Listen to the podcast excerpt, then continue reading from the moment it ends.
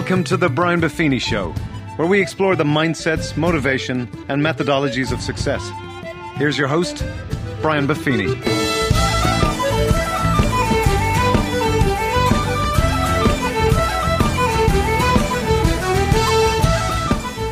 Well, the top of the morning to you, and welcome to the Brian Buffini Show. I am so excited for you guys today to hear Kelly McGonigal. And Kelly just spoke at our recent success tour in San Diego. People just loved her presentation. If you've had a chance to read her book, The Upside of Stress, Kelly is a health psychologist, brilliant lady. Her TED Talk, if you've never seen it, to over 19 million views. Fantastic stuff. And that was actually how I first came in contact with you, Kelly. And I'm delighted to have you on the show today. Thanks for joining me. Well, thanks for having me. And I have to say that that event was the most fun event I've been to in years. Yeah. You have such an incredible community, and it was amazing. That's So great. I'm still on a high from that. Well, they loved your stuff and they were taking copious notes. It's just a great view and a science that you've been pursuing that I think is really going to help a lot of folks. Just before we kind of dive into your content a little bit, tell them a little bit about your background, where you're from, and how you got into this whole health psychologist field. Well, I'm originally from just outside of Philadelphia in New Jersey, and I am a health psychologist. I trained as a scientist, like a mm-hmm. research psychologist, really interested in the mind body connection. How do our emotions influence our immune system or our blood mm-hmm. pressure? And you know, how can we work with our minds to help our bodies be healthy and also just help us be more effective as human beings? And that has led me to some really interesting questions like how can we increase our willpower or how can we get better at dealing with stress? I love your approach, and you kind of have a, a bit of a paradigm shift for people because people spend most of their life trying to avoid stress. Stress is mm-hmm. bad, stress is the enemy, stress is the devil. But you have a little different approach on stress. And you talked a little bit about your own shift. You had a shift in your view towards stress. Maybe you can talk to us a little bit about that. Sure. So, like everyone else who was ever trained in psychology or medicine, I was taught that stress was the enemy and it increases your risk of everything you don't want, Right. whether it's a common cold or a heart disease. And I thought that my mission was to go out and tell people to avoid stress or reduce stress. It just it seemed logical. But I started to come across this really fascinating research almost a decade ago now that suggested that trying to avoid stress might actually increase the negative effects of stress hmm. and accepting or embracing stress can actually help you avoid some of those outcomes we don't want, like health problems, and also just make us happier and more effective at life. And at your event, I, I shared that one study that really blew my mind that followed 30,000 adults in the U.S. for a decade and found that stress only seemed to increase the risk of dying among those people who had a very stressful life and really strongly believed that stress was bad for them. Hmm. And as soon as you take away that mindset and you look at people who had very stressful lives but did not strongly believe that stress was harmful, they actually were the most likely to be alive a decade later. And that was like a tipping point. And there mm. started to become published all of these studies suggesting that how you think about stress interacts with stress to predict outcomes that range from things like heart disease and whether or not you're still alive to things that we also care about, like whether you're able to find meaning in your life or whether you are able to really perform well under pressure. So I shifted my approach to really trying to figure out okay, if we're not supposed to avoid stress, how do we engage with the things that cause us stress so that we can be more skillful and that we can have a healthier response that lets us be our best selves and stop running or hiding from the things that cause us stress? So, talk a little bit about accepting and embracing stress. Give me a couple of tips on this because I I've been a stress hound my whole life, and I've failed at this. I've failed at trying to avoid stress. I've failed at becoming an adrenaline junkie that kind of thrived on stress at all times. And again, this connection between the mind and the body and all that kind of good stuff. Give us some ideas on how to accept stress, how to Well, embrace I it. love that you mentioned these two, what you're viewing as failures. You know, they're just sort of iterations on your learning path Yeah, right. how to get good at stress. But I love that you highlight because I think that people often feel like there are only two ways to respond to stress that you can fight or you can flee. Mm-hmm. you can try to avoid whatever's causing you stress, the flight response, or you can fight. You can become that adrenaline junkie and you Yeah. can get, you know, like just super amped up, maybe aggressive. You're going to attack the stress. And what's really interesting about the new science of stress is we know that we have flexible stress responses And what it really means to be good at stress is to be able to use our full repertoire of physiological stress responses that sometimes include like leaning into the adrenaline. So maybe it is about embracing your racing heart and trusting yourself to use the energy of stress and just go after what you want. Mm. But that's not sustainable all the time. So you can't be an adrenaline junkie 100% of the time. Right. Because stress isn't always about attacking it and killing it and winning it. We also know that part of being good at stress means leaning into your social relationships, Mm. allowing your stress to motivate you to ask for help, to find other people who've been through the same thing you're going through now so they can give you advice. Mm-hmm. Looking for other people who are in the same boat so that you can team up together and be stronger together. There's a whole biology of that too.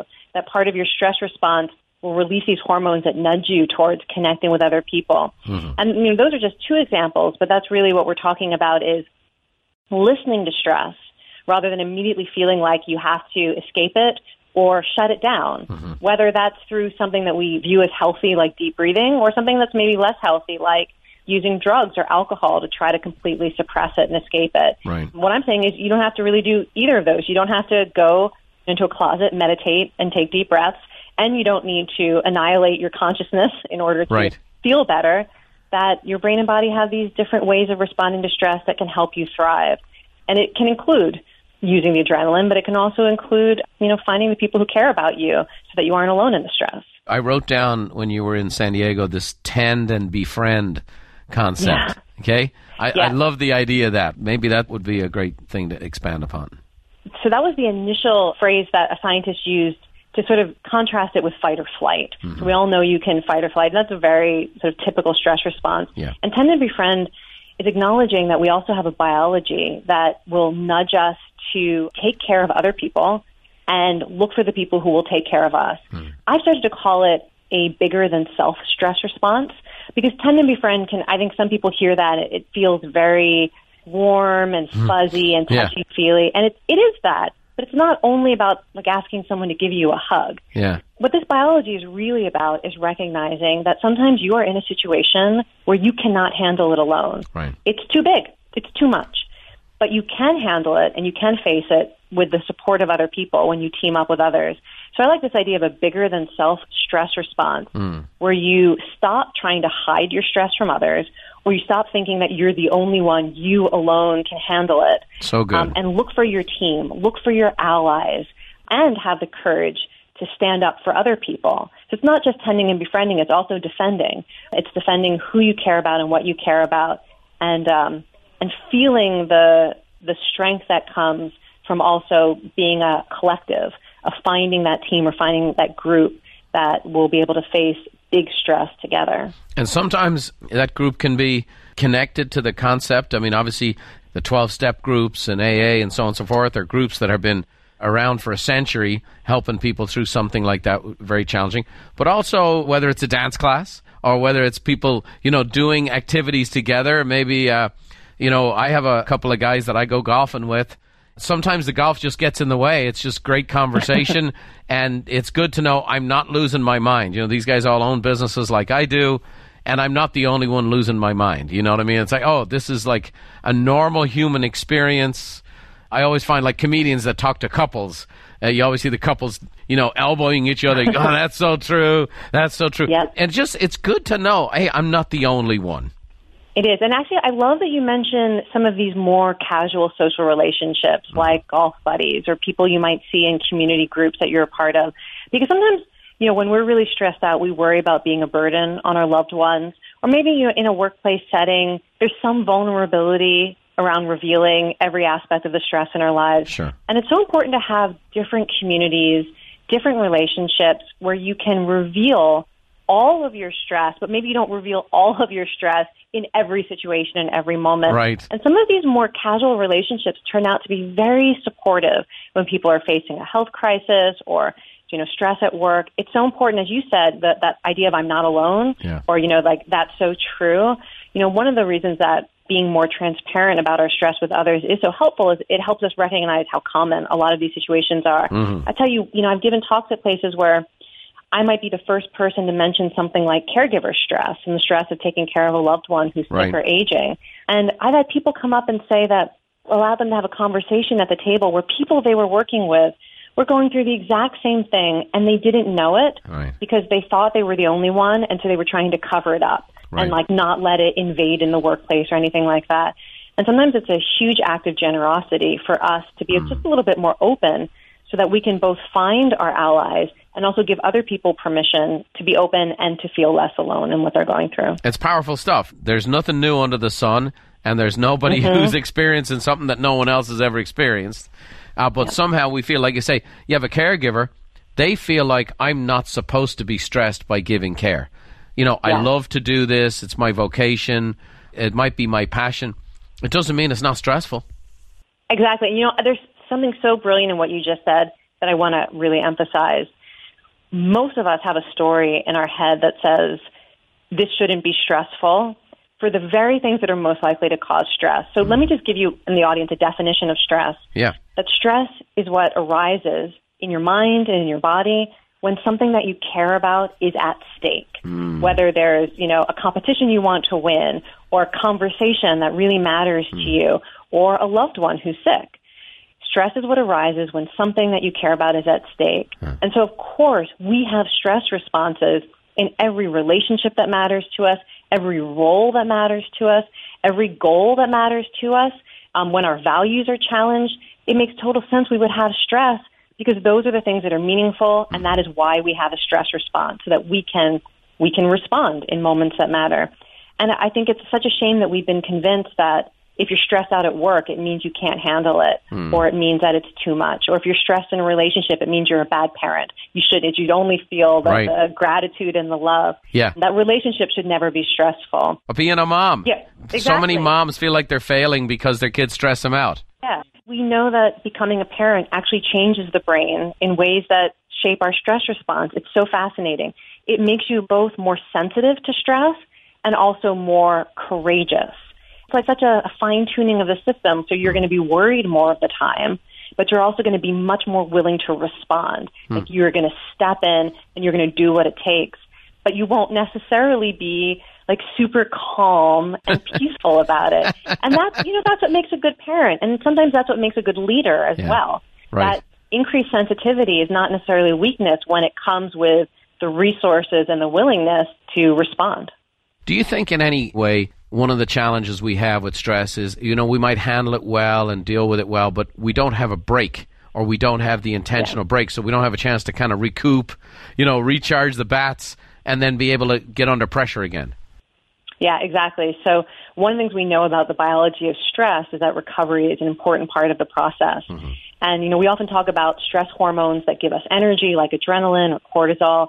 We don't often talk about the stress hormones that come in to help us recover from it. We have mm-hmm. all these wonderful stress hormones that help repair the body, that help enhance the immune system, that help your brain actually learn from the stressful experience. You actually mm. release something called neurosteroids during a stress response that helps your brain learn and grow from the experience, even if the experience felt like a catastrophe while you were going through it.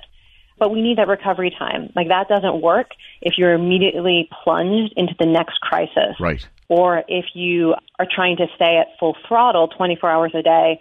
And part of the stress recovery process happens when we sleep. And part of the stress recovery process also happens when we reflect on our experiences. Mm. So sometimes it's that moment where you can't fall asleep because you're replaying the conversation you had or you're trying to figure out how you could have handled that situation better. Mm. That that's actually part of the stress recovery process and can feel like a real pain while it's happening because you want to just put it behind you. And that's another way that people can be good at stress is to actually, you know, surrender a little bit to the fact that if you went through something very stressful, your brain is going to try to learn from it. Yeah. And so to do it intentionally, like sit down, write about it, talk to someone about it, hmm. reflect on it, and that'll help you recover more quickly and also help you learn from the experience so that you are stronger afterward. Here's a question. Maybe it's off the subject, maybe it's not, but I'm curious how do you get from stressed to stressed out to dealing with anxiety? You know, where do you think that correlation all is? So anxiety is actually a particular kind of flavor of stress. Yeah. Anxiety is anticipatory stress. Hmm. It's when you're having a stress response to try to prepare yourself to handle something that hasn't happened yet. So we know from the science that some anxiety can be helpful. And some anxiety can be really paralyzing. Hmm. So it's like you're practicing for stress. I think that, you know, what we have to do is find ways to practice that are skillful and then to shut it down when it is not skillful. So, mm-hmm. you know, for example, if you're anxious about something, you don't go online and Google horror stories about and whatever it is you're anxious about. Right. It's like what a lot of people do. Yep. That's not skillful practicing. Right. Skillful practicing might be make a list of your top three concerns, like things that might actually happen in this experience that would freak you out or stress you out, Okay. and what your strategy might be for each of those. You know, I talked with a coach for professional athletes who has them engage in mental imagery and rehearsal hmm. and actually imagine themselves facing whatever might be most stressful.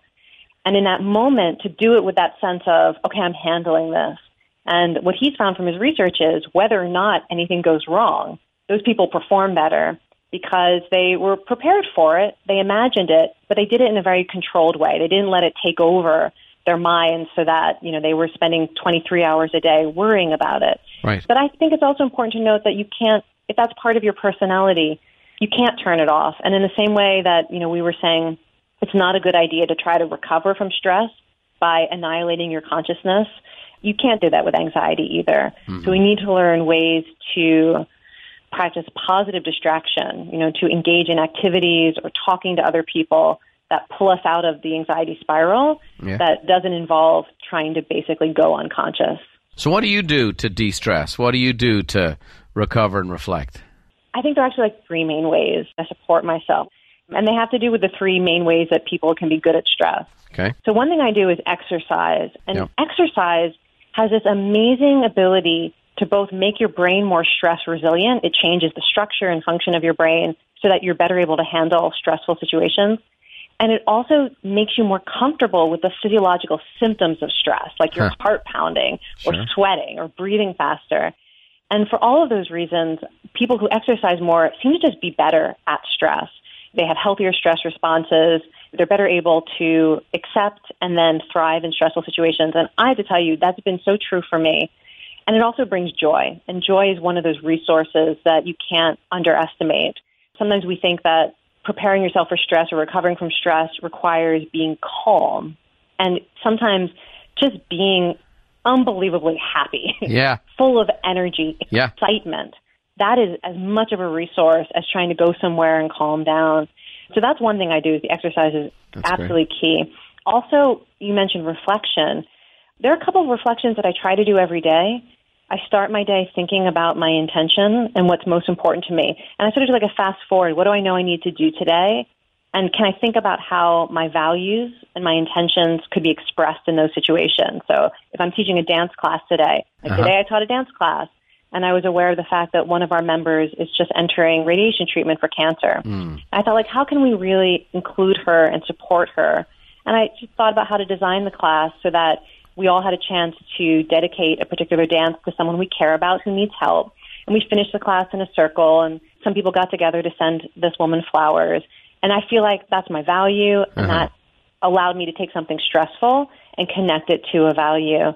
And the other thing that I do is at the end of the day, I try to reflect with gratitude hmm. on whatever happened. And I think about sometimes it's really, it's almost kind of like a morbid thing. I think, you know, today might have had some ups and downs, but what if I were at the end of my life and someone said, you could live this day again? Do you want it back? Yeah. And it's amazing how authentic that gratitude can be when you're like, um, yes, Yeah. I would take this back, you know, in a heartbeat Yeah. to get to be with the people I got to spend time with or do some of the things I did, even if the day had some stress in it. Yeah. Yeah, so those are some of the things that I do. And then the other thing that I do all the time is try to reflect on the meaning of the things that cause me stress. Hmm. So to use that as sort of my touchstone, whether it's relationships or whether it's worrying about the state of the world, that to actually like let myself care. I think the definition there is fantastic, right? The things you care about are at stake. So Mm-hmm. it's a great way to view it that, okay, and I just can't obsess, right? I, I care about the country, Yeah. but I can't obsess about every Right, story that comes all. Right. No, and that it's not all mine. Yeah. I can let myself care a little bit, but I don't have to take it all in, and I don't have to give my best energy towards outrage or fear Uh-huh. that I actually can't have any impact on. And that's the other thing. You know, being good at stress means you direct your energy toward the things you can have a real impact on. Mm. And sometimes I think we waste a lot of our best stress energy towards things that fill us with anger or fear. And then there's just nowhere for that energy to go. Right. And that's when we look for a way to just shut it down. Right. And, you know, we're all about mindset, motivation, and then methodology, which is get in the game. You know, many people yeah. act their life like they're a sports fan for everything. and you're in the stands yeah. and you're living and dying vicariously by what happens on the field. Yeah. But you're really yeah. not in the game. What's amazing is each one of us can make an incredible impact in our actual lives. We influence so many people every day through every interaction we have yeah. that we don't need to be on the sidelines watching other things and you know cheering or yelling. That we are doing it and living it. We just don't always know what an impact we're having. Well, it's beautiful stuff, and I look at my notes here and I see relationships and recovery and reflection. All great things that we can take a hold of here and do something with and embrace that reflection with meaning and gratitude. I mean, it's good stuff. And then you're combining several of these things now with your dance class. You you got the exercise with the relationships with the meaning, right? So it's it's good know, stuff. I, I, often think of anything I've ever done in my professional life. It's leading these dance classes that is probably having the biggest impact. Yeah. That's crazy. That's crazy. And all the work you've done at Stanford. Again, for those who have not gotten a copy of The Upside of Stress, I highly recommend it. I'm also excited coming out next year. You've got the Joy of Movement. I'm very excited about that. Actually, I just caught you on the Today Show here recently. I know that was not so long ago. So you're out there doing your thing, making a difference, and dancing your way to success. I guess is what what you're doing, which is phenomenal stuff. Before I let you go here today, I ask five questions to every guest we've ever had on. And we've had, you name it, we've had them who's who on this show. And the listeners should know. I don't know what these questions are. No. I don't know. Do they know that you don't no. give people the no, questions in advance? I, I never do. And because of that, we get some great answers and some spontaneous stuff. So here you go. Okay. What's the best piece of advice you've ever gotten? Oh, the best piece of advice I've ever gotten was the title of a book I picked up when I was in college, which was Feel the Fear and Do It Anyway. Nice. Yeah. Who gave you that? I just saw the book. Okay. The book. That's it. I don't even know if I read the book, but I got it. But you got the concept. I got it. Yep, that's great. All right. What one talent or gift do you wish you possessed that you currently don't? I wish I could sing mm. because I love music so much and I have the worst pitch imaginable. My life would be complete if I could sing. Well, you know, real. God always leaves something out just to make us humble. That's great. So I was going to ask you what book has been most instrumental in your life, but it sounds like Feel the Fear is one of them. What, well, what are the you know, an, another book I would mention is Post Secret. Hmm. Uh, I don't know if, if everyone here has seen this book, but it's a wonderful book of compilations of secrets hmm. that people send in on postcards uh, that hmm. they've never been willing to tell anyone else. And wow. it really, you know, for me, when I first picked up that book, maybe 10 years ago, the first co- version of it, it reminded me how important it is for us to not be silent about the things that we might have some shame or regret around. Hmm. And I would encourage people to pick up any version of this book. Again, it's called Post Secret. Love You'll it. be amazed at the secrets people are carrying and something just is beautiful about the humanity of it. Wow. I love this. I think I asked these five questions for me as much as anything else, Kelly. So, okay, if there's a movie that's on, you cannot pass it by without stopping and watching at least a little piece of it. What's the one you've watched over and over again? Karate Kid, the original. Come on, tell me why. I love it so much because it's about the value of a teacher. You know, I view myself as a teacher more than anything else of all the roles. Sure. So it's sort of like it's a love story or a love letter to you know the impact a teacher can have on mm. a student's life. I love the love story. I love the soundtrack. I hunted that soundtrack for years until they finally re-released it. Wow. You know, and you get to see someone work hard. Like talk about a growth mindset. Yeah. Someone who works hard. The sequels ruin it, so don't watch the sequels. No. Sweep no. the leg. Sweep the leg. No, it's good. Mr. Miyagi. You know, I had a Mr. Miyagi in my life in some regard. It was my grandfather. Oh wow! When we were eight years of age, we went to the family business was painting and decorating back in Ireland, and you went to his house for the summer, and it was literally wax on, wax off, painting ladders, you know, cleaning brushes. A man of very few words who would just kind of point a cigar at what you were supposed to do. But yeah, when I see that movie, that's what comes to mind for me. Okay, last but not least, we've been featuring this year. We've been talking a lot about bucket lists. I actually got a chance to do something on my bucket list this week which might be the most fun thing I've ever done in my life, which was nothing about me. My brother in law, Keith, is a fanatical North Carolina fan. He wears North Carolina colors every day of his life. And yet he's never been on the campus and never been to a game. And it was interesting because I've had all these great excursions and safaris and you name it. But I sent him and his bride, who's my wife's sister, Carolyn, to the Duke, North Carolina game, center court, oh. 18,000 people going nuts. And I'm getting these pictures throughout. And I was like, I wanted to bring it up because it's been the most fun bucket list item I've ever done, and I wasn't on it. So, your bucket list, what's something that's on your bucket list yet to be done that you're looking forward to? So I, I love that example, and I'm going to bravely give an example from my own life that is totally ridiculous, but I'm going to share it because I actually really encourage people to think about idiosyncratic bucket list things rather than the thing everyone's, oh, I'm going to climb Mount Everest or whatever. Right. This summer, I am going to the Jazzercise 50th year celebration. It's been around for 50 years. And I started my career in fitness and dance by doing jazzercise videos in my living room as a kid that my mom had brought home from garage sales. that put the love of dance and fitness in my heart, you know, back in the early 80s. And uh, I heard about this. You know, I don't do jazzercise anymore, but I heard about this convention and that the founder, who was on all those those videotapes I did, you know, when I was a kid, How great. years ago. So I'm going to get to take a class with her. So from jazzercise to PhD to Stanford to the Today Yeah. Show, all the way in there. You're living the good life, and I think that's going to be such a, an awakening of your childhood memories, and and then Exactly. what and what you're doing today, and what you're Yeah. doing today. Yeah. So fantastic. We just can't appreciate you enough. I really love the spirit of what you bring. I love the message of what you bring. I think it brings hope to people. And I think it's meaningful and tangible and doable. It's not out of a bottle, it's not out of a medication. And so you're the doctor that's given the great prescription here for stress. And I, I greatly appreciate it. I think focusing on our relationships, our recovery and reflection, mixed in with a bit of exercise, changing our view to how we view stress, that it's not our enemy, it can actually be our greatest friend. I think you're doing a lot of great work for this world, and uh, can't thank you enough for being on our show today. Best of luck to you. I know you were just at a conference I was at the other day too, so we're going to continue to refer you to all of our great relationships because you do such a great job. So thanks for being on the show with us today, Kelly. Appreciate it. Great. Thank you so much for having me. I'm going to throw our podcast over to a man that I've caused a lot of stress to over the years. And as he reflects on that stress, I hope he recovers from that stress and maybe he can even bring meaning to that stress. So let's throw it over to our producer, Mr. David Lally. The stress production has been mutually beneficial, boss. I'd hate to leave you stress free, of course. Kelly, so great to have you on the show today. The content was phenomenal, and I hope you guys listened to it many times.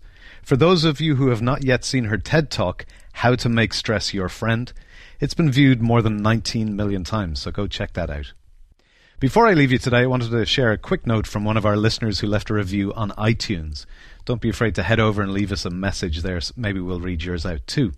Jay Moran, I just listened to the budgeting and brain episodes and I was blown away. Thank you for the great content.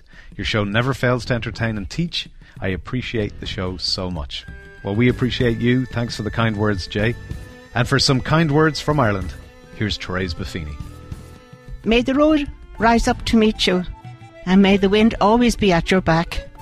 May the rain fall soft upon your fields, and the sun shine warm upon your face. And until we meet again, may God hold you in the hollow of his hand. See you next time.